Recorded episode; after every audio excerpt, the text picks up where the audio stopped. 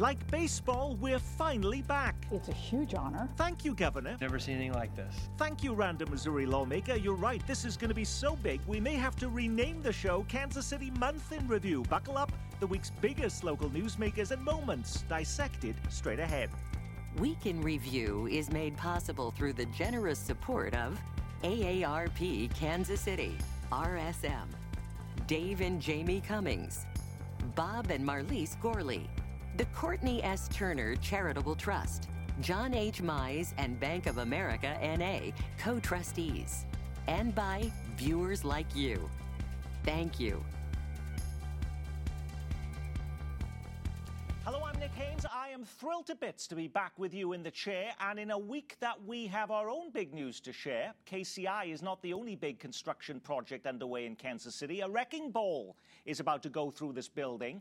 Uh, if you passed our studios in the last few days, you may have noticed an imposing metal fence now encircling the TV station. Any moment now, many of these walls are going to come tumbling down to make room for a new look Kansas City PBS with modern heating and cooling and cool new places where we can bring you in to visit us. I'll regularly update you on the big changes going on, but I wanted to give you a heads up now just in case workers in hard hats start randomly appearing behind me carrying sheetrock, and I'm not even joking. You may not see it on the cameras right now, but it looks like a construction site all around me. Fortunately, this week's guests don't have to wear hard hats to try and navigate around this rubble. They're beaming in from all over the metro. Steve Kraske is coming to us. He is Mr. Up to Date on KCUR FM. Also with us is the news director of our National Public Radio affiliate, Lisa Rodriguez, joining us from his bunker in the 18th and Vine Jazz District, managing editor and lead reporter for the Call newspaper, Eric Wesson, and from the pages of your Kansas City Star, Dave Helling. You know, we're marking a huge milestone this week. Today marks the second anniversary of COVID lockdowns in Kansas City. Does it seem that long? Does it seem even longer than that? Uh, here's how we started the show two years ago this very week. The last time we had a Week in Review program, our city's top health official was telling Kansas Citians to relax. Everybody can take a deep breath and relax. And now, the city's entire public life shutting down. I am ordering all K through 12 schools to close and cease in-person instruction. I don't believe the coronavirus is going to be over in a week or two. I believe we have to consider that this is going to be here for months. There are some who will be angry about any number of things that will be closed over the next several weeks or perhaps longer. What lessons have we learned in that two years? If we would have known back then it was going to last this long, uh, would we have done things differently? Well, I hope we would have done things differently, Nick. We certainly needed to get our collective acts together, and we needed to find a way to get coordinated and uh, act as one unit going forward. I mean, there were these different rules, different mask uh, laws in every different municipality, uh, differences on both sides of the state line. And even as somebody who covers the news as much as I do, I couldn't keep track of what the different laws were, Nick. Well, I, I agree that we, they didn't have a playbook. Uh, I think that a lot of things didn't get out as fast as they should have, and and we politicized it. I think so much of this this tension and and the political spot we're at today is because there was a loss of income, there was a financial hardship, people were getting sick and we didn't have any process in place to pay them while they were while they were out especially when we had to quarantine for long amounts of time now governments have all of this money to pump into programs what if we'd spent all that at the beginning part of this pandemic there were lots of mistakes made nick but in my view uh, some of it, most of it was understandable. We've just never been through this before. And we also auto pause and remember the people who died from this. Mean, this wasn't just a, a passing problem, this was a unique challenging pandemic, and nearly 20,000 Missourians died as a result of it. Fast forward to today. Did you see this headline, by the way? KU Hospital reporting zero COVID patients in their ICU, zero COVID patients on ventilators. Is this the week that we declare COVID is finally in the rearview mirror? Even the ultra COVID conscious Kansas City, Missouri school district finally dropping its mask requirement. And other than to ride a bus, a streetcar, or catch a plane at KCI, is there any other public place where you even have to wear a mask anymore, Steve? You know, Nick, um, interesting point. We're talking about this in the past tense. And the last thing I want to do is be a typical journalistic doomsday, you know, doomsayer here that, that we may not be through this yet. But folks, we may not be through this yet. Uh, the UK experienced nearly a 50% increase just last week in cases of COVID 19. I have a buddy uh, who works at a small college in southern Minnesota, St. Olaf College. Uh, they went out, went without masks a couple weeks ago. Cases have simply exploded there on that little campus in Northfield, Minnesota. And before you put your masks away forever, uh, put them in the attic or, you know, I would hang on to them. I'm not sure we're through this yet. And I'm still wearing my mask in my classes just because I think we could be seeing a rebound anytime soon. And I'm sorry to be the guy who's got to say that, Nick, but I think that's just the reality. But two years ago, you had the governor saying we're going to close schools. First in the country, actually, in, uh, it was Kansas in doing that statewide. And then we had the restaurants and bars closing down in Kansas City, Lisa. Could we even do that today, though? We see laws in Kansas, for instance, even this week, uh, to block cities and counties, for instance, to uh, impose mask mandates any longer. I, I think it would be very difficult to take such extreme measures in this political climate it's um, it's unfortunate the way that this that this has all played out, and that we are now create, writing and passing laws that will hamper health departments and local officials to take action on something like this in any sort of pandemic moving forward. Steve's right that we're not out of this yet. We're still dealing with new variants. Um, we, we don't know what's what's coming down the line, but a full shutdown at this point really seems like it would be impossible to enforce. You know, as I was looking through the tape on what we were doing two years ago, guess what we were doing around here three years ago this week? We were in the thick of debate season to pick a new mayor of Kansas City. We are now only a year away. Think back to three years ago this week, and we were actually scrambling around here to find enough podiums to accommodate 11 candidates, 11 of them. So, how come, with a year out, Eric, from this next election, no one has publicly come forward to say they're running against uh, Quinton Lucas? I don't know. I I would think that if you read the blogs and read Facebook posts and comments, they would be lined up around the block how uh, they don't like some of his policies during the mask mandate, his reaction to the police department. But I just believe that uh, it's it's easy to sit at home and arm chair quarterback it than it is to actually get in a race. I think that's uh, the issue, Nick. Uh, what Eric just said, he probably will win again. I mean, this guy has simply out hustled every other politician in the city. I've said this before in this program. Mayor Quinton Lucas is everywhere all the time. He's taken some risks. He's not been a, a, a play it safe politician at all. I think a lot of people admire that about him. Um, listen, a lot of people still say he blows with the wind. Having said that, I haven't seen anybody emerge. I haven't heard any rumors of anybody emerging here. Have you heard any rumors, Dave? Couple. I mean, I think there is some expectation that someone from the Northland will run. Heather Hall's name comes up a lot, but it's very hard in Kansas City, Nick, to dislodge an incumbent mayor. We've learned that over many, many years. Mark Funkhouser was the only incumbent who sought reelection who lost but the others have all faced token opposition. It's possible that Quinton Lucas will enjoy the same outcome. He's broadly popular, hasn't had any scandals really, hasn't made huge mistakes. Uh, he's the odds on favorite. Lisa, what I do find interesting, because you were covering City Hall, of course, when he was running for mayor, and one of his big priorities, we're going to get off the FBI's most top 10 most dangerous list. We're going to get homicides below 100. And yet, since he's been mayor, we've never had fewer than 151 homicides in Kansas City. And even at the very beginning of his term, we were told uh, he's going to be held accountable for that. If he doesn't deliver on that, behold, he won't get a second term. Well, guess what? Do we not care about homicides anymore in the city? I think when he was starting his term, we didn't re- we didn't know the the massive story that was the pandemic that was coming in, and I think his leadership through the pandemic has probably overshadowed any other accomplishment or any other struggle that he's had to work through. Now, getting off of the FBI's you know list and, and dropping homicides uh, lower than 100 is still going to be a priority. It is still his biggest challenge.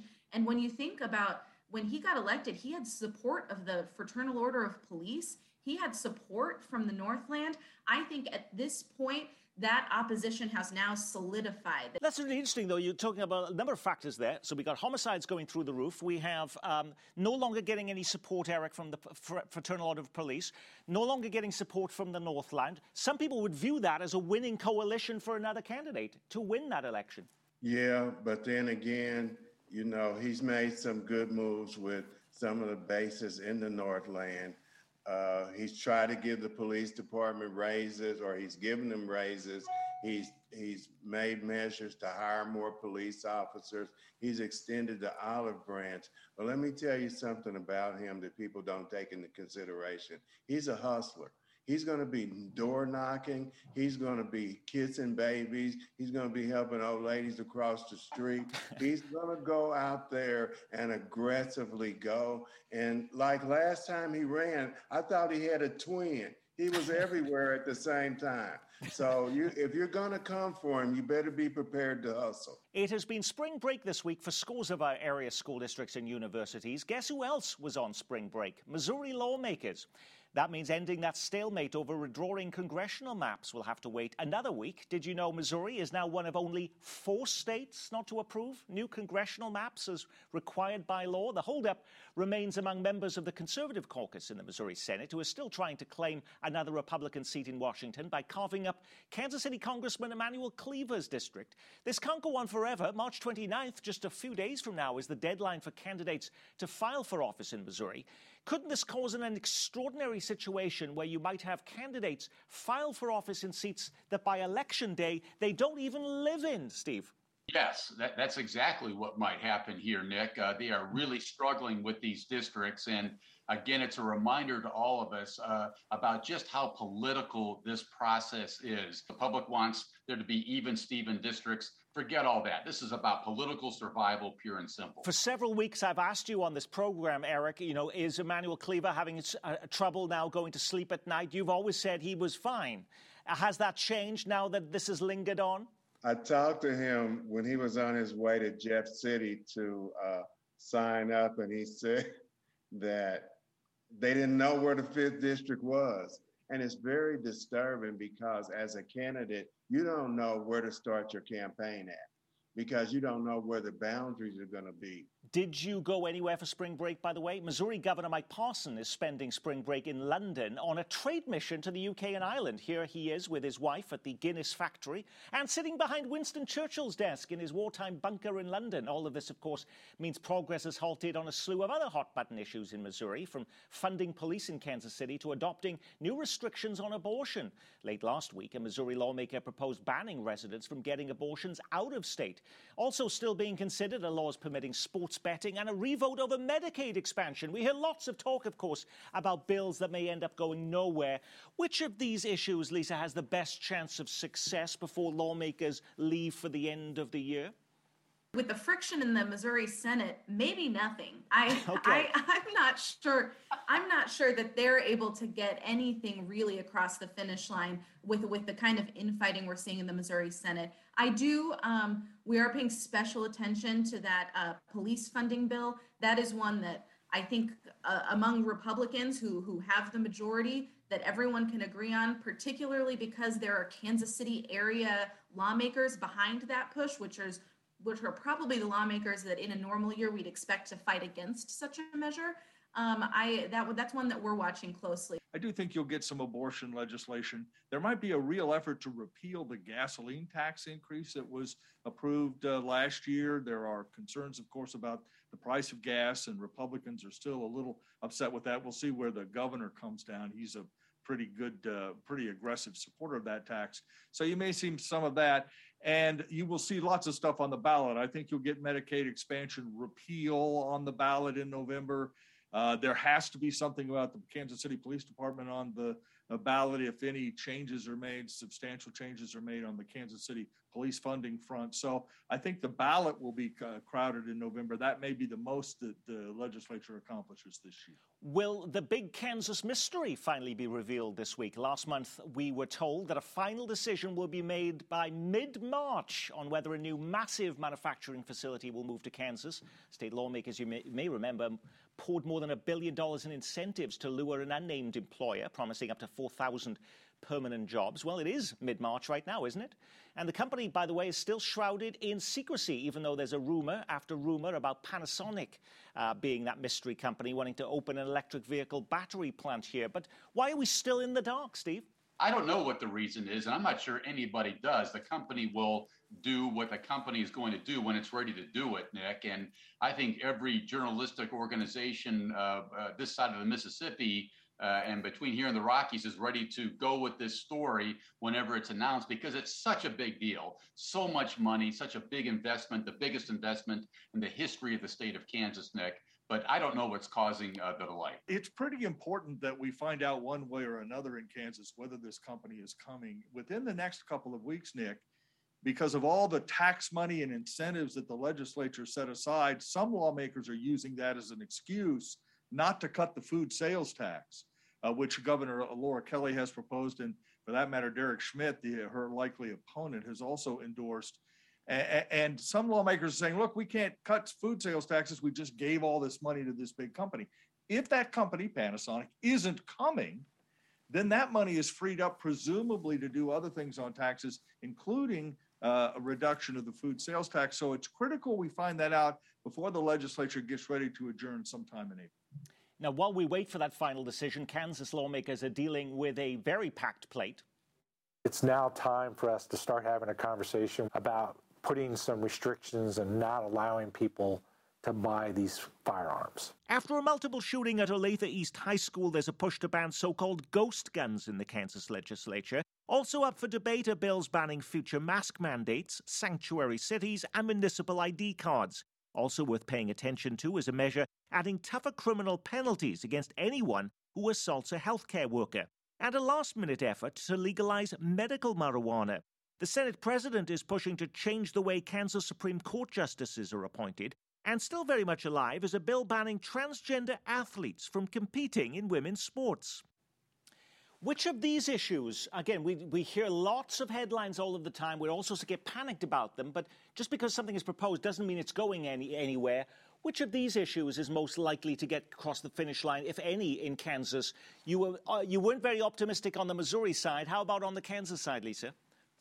I, I think on the Kansas side, it's a it's a whole different story. We the the Republicans in the Kansas legislature have already proven they they can wrangle enough votes to override a veto. So I think anything that they they really want to take across the finish line, they can. If you'll remember last session, uh, the legislature did pass these trans sports bills that was vetoed by the governor. I think those have a great chance of passing again. The sanctuary cities law, if, if Republicans want to give a boost to their likely candidate for governor, the Attorney General Derek Schmidt, that that maybe has a possibility of, of getting across the finish line. I think they'll pass that bill that says if you attack a healthcare worker in Kansas, Nick, it's equal to attacking a police officer. Horrendous stories about how vulnerable our healthcare workers are. Haven't seen any opposition to that bill yet. I think it'll pass. I can't imagine the gun issue passing, though, uh, Eric.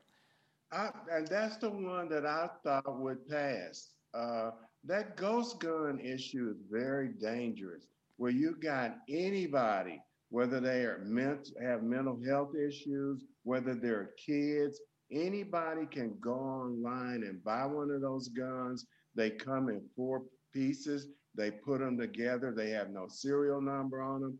And I, it's my understanding that you can't even detect them going through metal detectors, as we saw at Olathe, unless they have bullets in them. You know, Nick, Eric makes a great point about ghost guns, but three letters for you, Nick NRA. I don't think they favor that bill. I'd be surprised if it goes very far. In other news this week, the baseball lockout is finally over, and the Royals made a delayed trip this week to begin spring training in Arizona. But while there's glee from baseball fans, as storm clouds gathering, will the disruption make it harder for the Royals ownership team to ask the public for cash to help build a new downtown ballpark? And what about that new bill now moving through Congress that blocks public subsidies for stadiums? More specifically, it ends that tax exempt status on municipal bonds that's used to finance uh, new sports facilities. Does that new no tax subsidies for stadiums act complicate the dreams of civic leaders to move the Royals downtown, Dave? Yes, uh, uh, assuming that they use a municipal bond mechanism to pay for it. which is uh, typically what stadium builders do, Nick, because they're tax exempt and they lower the cost of the project. And that's what would be involved here. But let me tell you this uh, I, I don't want to be too coy about it, but there is enormous movement on downtown baseball in Kansas City now, taking place now.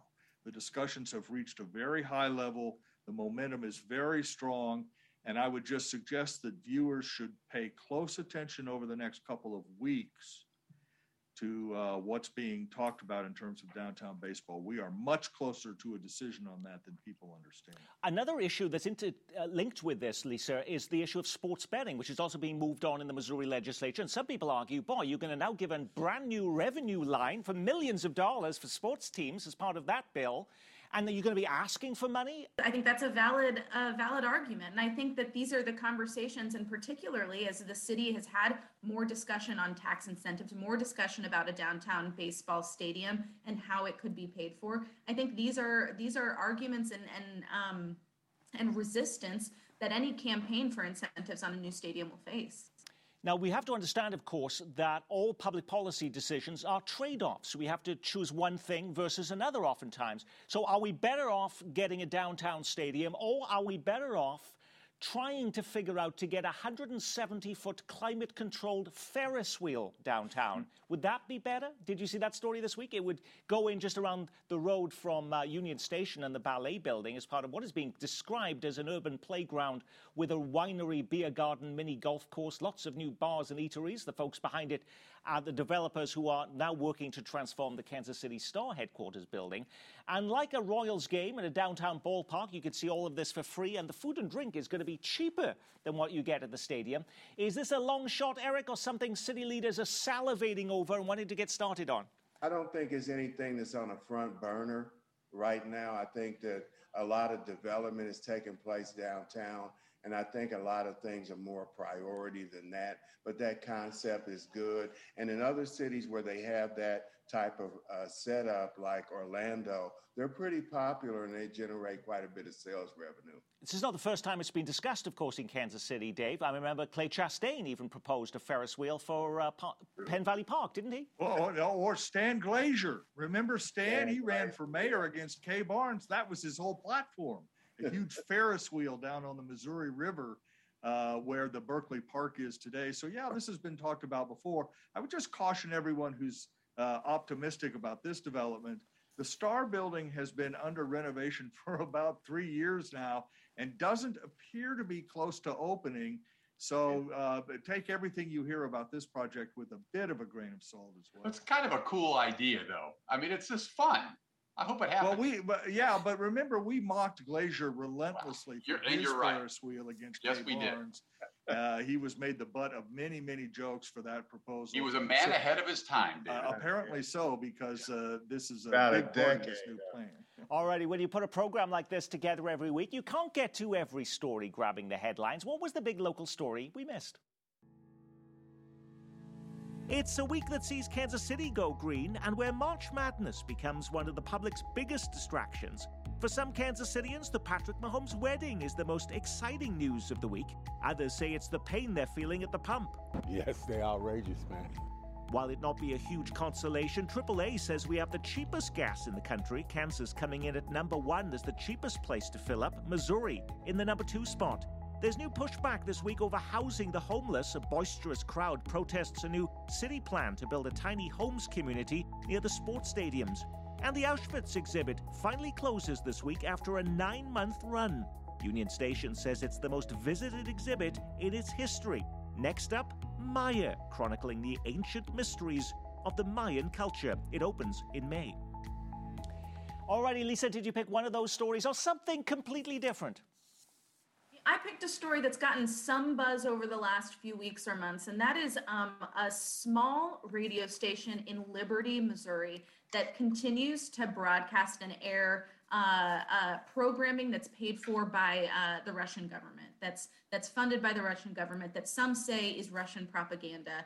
Uh, we had some some uh, KCUR and NPR reporters up there uh, this week talking to the the owner of that station who has no plans to stop broadcasting this programming. And it's only a small portion of his programming, but it brings in a whole bunch of money that keeps him on the air for the other things he wants to do. Exactly. Thank you, Dave. The uh, discussion, if you will, Nick, of the Kansas City, Missouri police budget will reach a climax of sorts next Thursday, the 24th, when the city has to pass a budget. Uh, and there are discussions going on now about how to set aside some money for a community program, whether that will work, not work, what the checks and balances will be. Everyone in Kansas City who cares about the police and crime should pay attention as that debate unfolds over the next seven days. Eric. I uh, had several things. One, the uh, hearts, the art hearts 150 of them spread across Kansas City, and the city manager said, you know, go find all 150 of them. I thought that was interesting. And after they take them down, they're going to sell them. But also, Steve Potter retiring from the library system here in Jackson County and, and the Platte County and Clay. I think he's done a lot for the library system. Steve. Nick, I picked something else too. Uh, police vacancy rates in some Northeast Johnson County cities, uh, Prairie Village, uh, Shawnee, Overland Park, rates four times uh, higher than they typically are this time of year. Listen, police have taken a lot of hits in this country in recent years, many deservedly so. Having said that, there's a price on the back end, and we may be seeing it now when it comes to uh, people's abilities to feel safe in their own homes in some communities in our listenership. And on that, we will say our week has been reviewed thanks to our news reviewers from KCUR News, Lisa Rodriguez and Steve Kraske, who keeps you up to date every day at 9 on KCUR FM. Always on call from the Kansas City Call, Eric Wesson, and from your Kansas City star, Dave Helling. I'm Nick Haynes from all of us here at Kansas City PBS. Be well, keep calm, and carry on.